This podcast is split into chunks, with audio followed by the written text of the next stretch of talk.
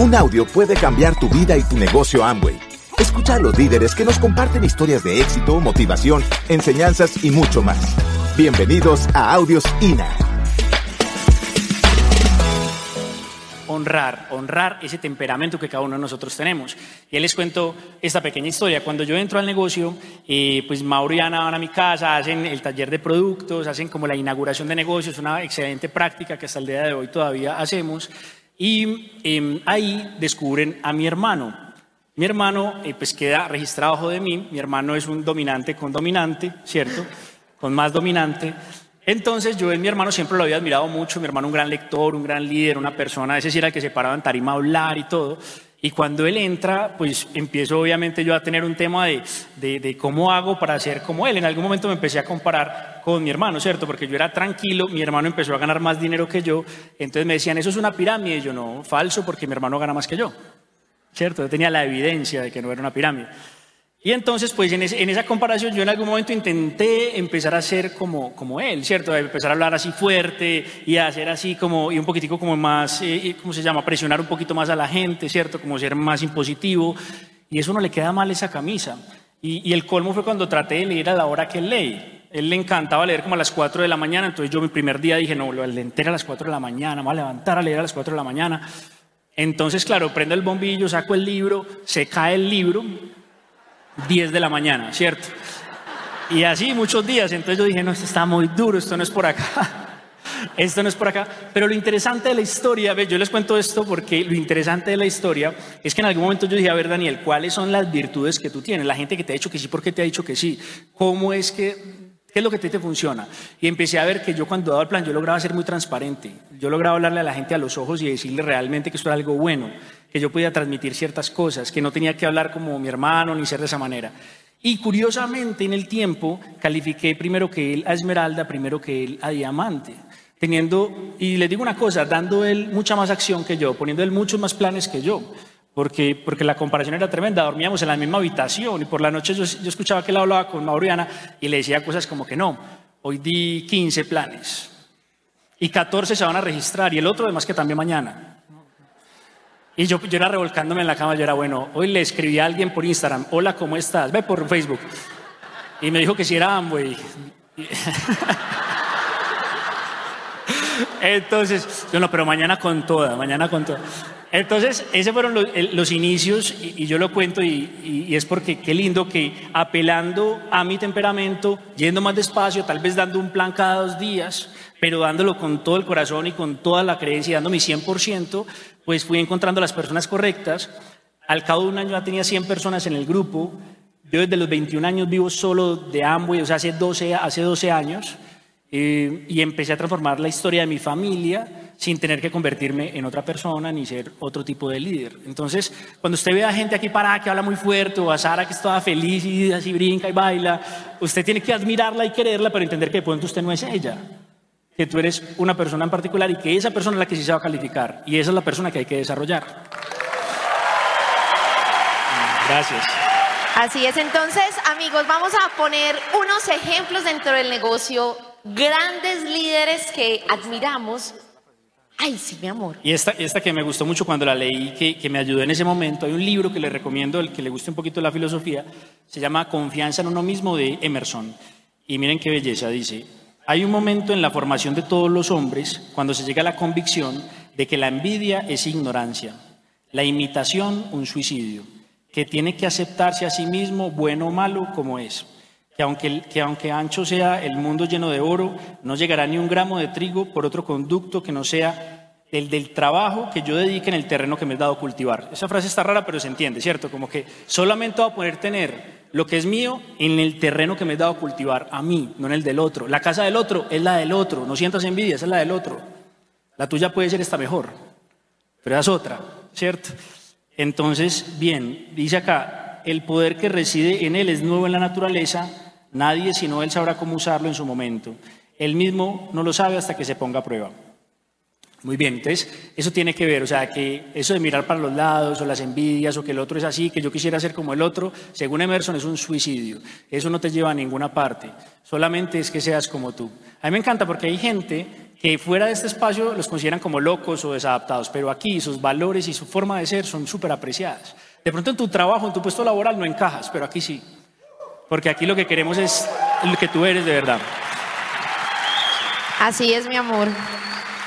Y bueno, amigos, vamos entonces a ver líderes del negocio eh, que ejemplifican cada uno de los temperamentos para que nos sintamos, digamos, orgullosos y podamos ver, ve, yo teniendo esta ciencia, yo puedo triunfar. Entonces, el primer temperamento, el dominante, tenemos a un líder que nosotros amamos, admiramos y que gracias a él todos estamos acá.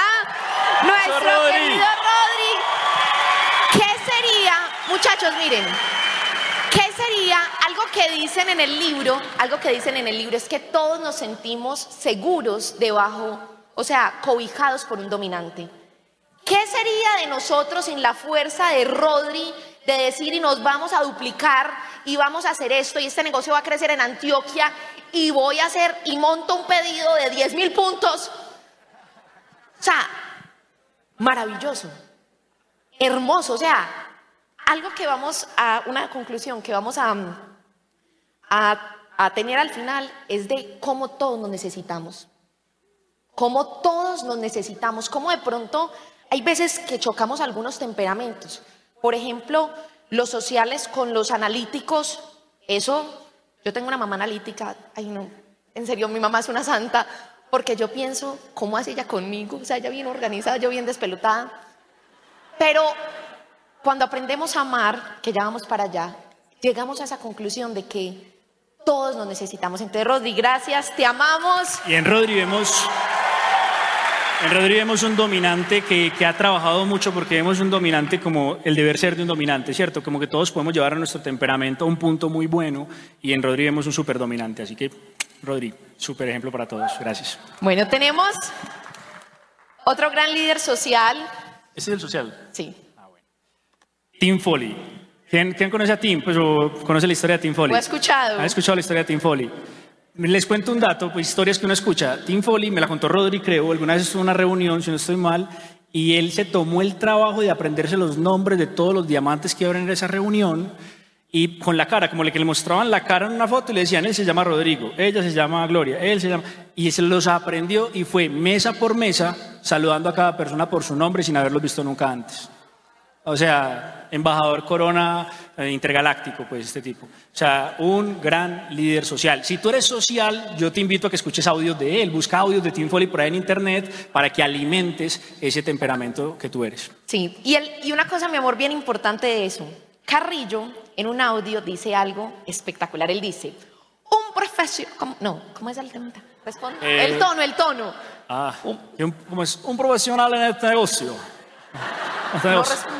Eh, no responde una duda con un discurso, responde una duda con una herramienta. Pero. ¿Sí o no? Entonces, el audio. Entonces, mire, mire eso. Mire eso, amigos.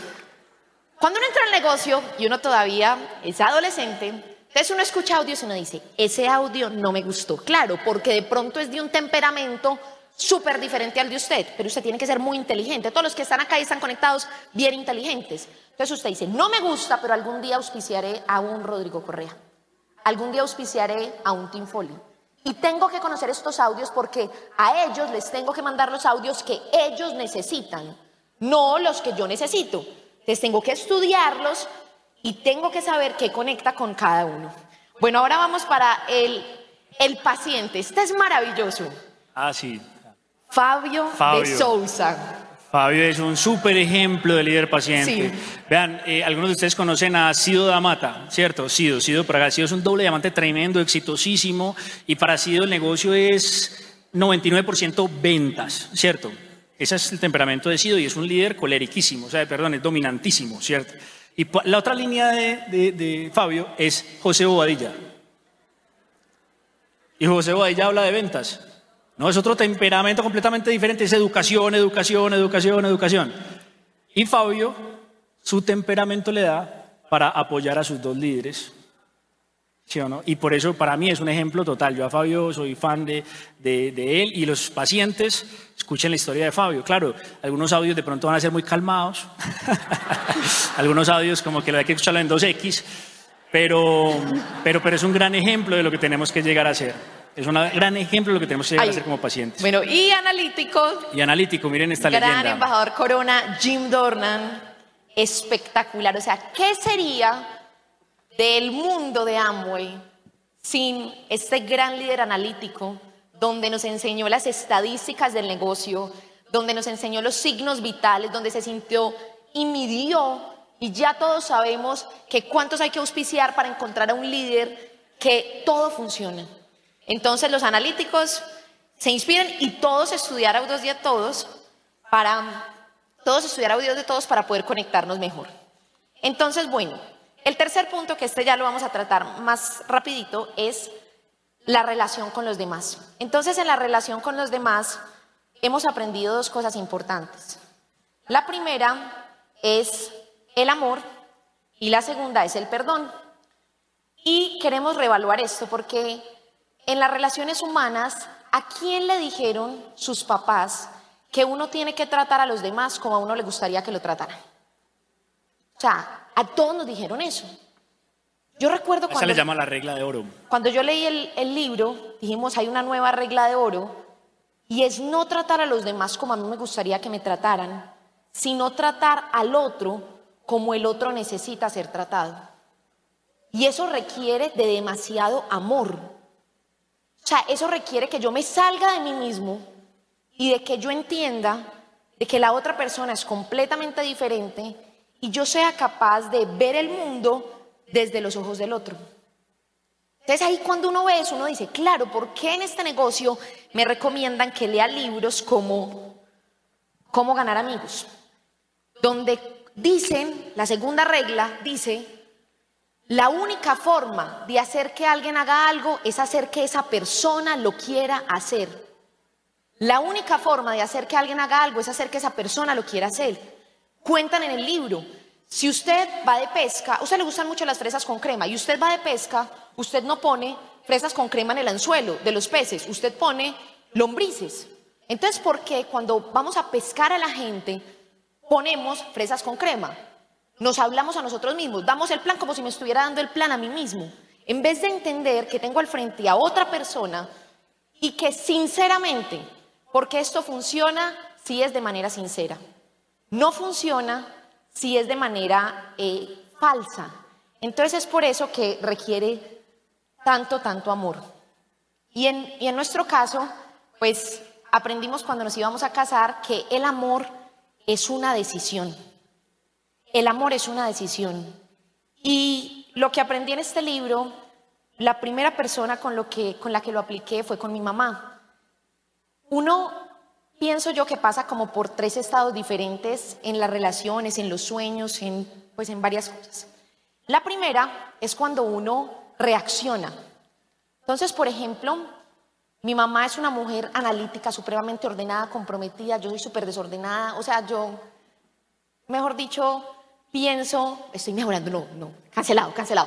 Entiendo, no, estoy trabajando en eso, pero somos muy diferentes. Entonces mi mamá me decía cosas que me herían y yo las rechazaba, o sea, yo no le respondía, pero yo las rechazaba, o sea, yo como que no, o sea, no, me decía, ¿cómo vas a tener más hijos con este desorden? No vas a ser capaz. Y yo por dentro rechazaba eso. Después pasé a una segunda etapa y creo que muchos Estamos en esa segunda etapa, en varias, digamos, caminos, que es donde queremos cambiar, pero no lo sentimos. Es como que yo sé que tengo que cambiar esta relación con la otra persona, pero es que no, lo, no soy capaz de sentirlo y que sea de manera genuina. Entonces yo decía, yo, yo tengo que cambiar esto que está sucediendo con mi mamá, pero todavía me sigue dando esa cosita en el corazón cuando ella me dice algo que me duele y cuando hiere mis sueños, lo tengo que cambiar. Pero sabía que había una tercera etapa, que es cuando ya hay coherencia desde el corazón hasta lo que yo digo. O sea, cuando hay completa coherencia. Y también lo aprendí en, uno de estos libros de la magia de pensar en grande, que para que exista esa coherencia uno tiene que creer que es posible y uno tiene que sentir que hay un deber. Entonces tengo que creer que es posible el lograr transformar esa relación y también tengo que tener el deber de que, de que puede ser así. Y ha sido maravilloso porque creo, no sé cuál de los oradores los dijo, pero si uno cambia, todo cambia y eso es real. Y Dani varias veces me ha dicho, mi amor, por favor no cambies, que tus defectos están perfectamente puestos donde yo necesito crecer. Casi que cuando uno le está pidiendo al otro que cambie, uno está como, como perdiéndose el curso, que es lo que tú, mi amor, me has dicho, o sea, como que no me quites el curso de, de crecer. Claro, no saltarse uno la materia. Siempre es más fácil mirar que, ay, sería mejor que mi upline fuera otro, ¿no? La del upline. No, ¿por qué me tocó con este upline? Porque se quiere saltar la materia que le dieron. Ese es el upline perfecto que usted necesita para crecer donde usted tiene que crecer. ¿Cierto? Entonces no es saltarse la materia, sino ponerla de frente.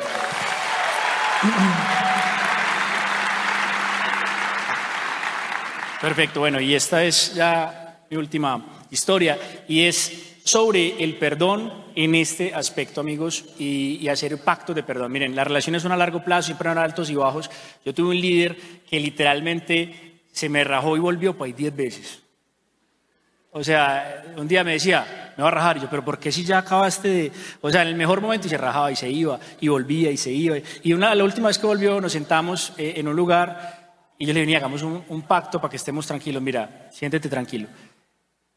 Créeme una cosa, siempre que tú te equivoques, cuenta de entrada, así sea la equivocación que sea, que yo te voy a perdonar siempre. O sea, ten eso ya claro, o sea, nunca dudes en regresar si quieres regresar. Pero también, de una vez y de entrada, para que yo lave un poquito las manos, perdóname a mí cuando yo me equivoque. O sea, también prométeme para el otro lado, ¿cierto? Y es que cada vez que yo me equivoque, no te vayas y te alejes, sino que vienes y me dices y yo te voy a pedir perdón por lo que hice también. ¿Sí o no? Sí, vamos a, buscar eso. Entonces es un pacto de perdón muy bonito que creo que cuando ya la relación pasa de ser simplemente turista del negocio, algunos vienen por primera vez, ¿cierto? Pero cuando ya tú dices, yo voy a hacer esto en grande, entonces con ese que te invitó, haz ese tipo de compromisos lindos, haz ese tipo de, digamos, de, de, de, pactos que lo que ayuden es a que tu relación sea de largo plazo. Sí, que no estés a cualquier cosita de decir, me voy del negocio, que nada que ver. Y bueno. queremos darle las gracias a todo este maravilloso equipo de diamantes, grandes amigos, todos tan diferentes. La foto más linda. Sí. Todos tan diferentes, pero que hacemos un equipo extraordinario. Gracias, Rodi, porque tú, digamos, has contribuido enormemente a que estemos todos unidos, a que a pesar que somos diferentes, que tenemos temperamentos diferentes, que tenemos diferencias, estamos unidos y eso nos hace muy fuertes. O sea, somos tan privilegiados todos los que estamos acá de poder hacer parte de una organización tan maravillosa y te esperamos a ti con tu esencia, honrándote a ti mismo en esta tarima, reconocido como nuevo diamante y que ya no quepamos en esas fotos. Muchas gracias amigos. Gracias por escucharnos. Te esperamos en el siguiente Audio INA.